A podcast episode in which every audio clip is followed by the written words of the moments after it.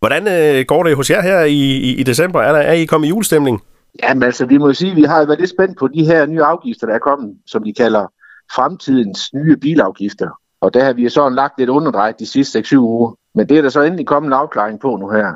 Ja, fordi sådan, hvis vi lige skal tage de vigtigste ting i den her afgiftsaftale, der er blevet lavet, hvad betyder det så? Jamen altså, det de har lavet, det er jo, at per 17. december i år, der er der en skæringsdato. Og det vil sige, hvis man når at lave en slutsalg inden den 17. december i år, så kan man handle til de gamle afgifter. Og laver man slutsalg efter den 17. december, det vil sige den 18., så er det de nye afgifter, der træder i kraft. Så det er jo, hvis man går med tanker om en ny bil og har fundet den model, man gerne vil have, så skal man komme ind til dig nu her inden den 17. december og få skrevet det hele under, fordi der er penge at spare. Altså, det vil nok være en god idé, ja. Og man kan sige, at hvis du så køber en bil inden den 17. december i år med slutsedlen, så kan jeg nå at levere bilen inden den 1. i 6. næste år. Så det behøver ikke at være en bil, jeg har stående på lager, men jeg skal bare have bilen leveret inden 1. i 6. næste år. Så gælder de afgifter, som vi har i dag.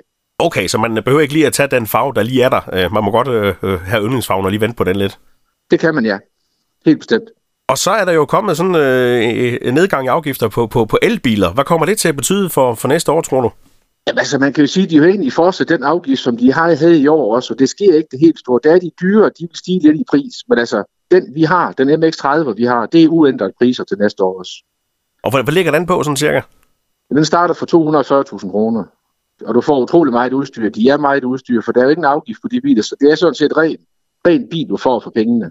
De har været inde og undersøge, hvor langt de kan køre på en opladning og de der ting, ikke? Og det er jo så steget meget siden de første kobler kun kunne køre omkring 100 km på en opladning. Nu er det op og ja, plus 300 op efter, ikke også? Så det er jo et stort fremskridt, kan man sige.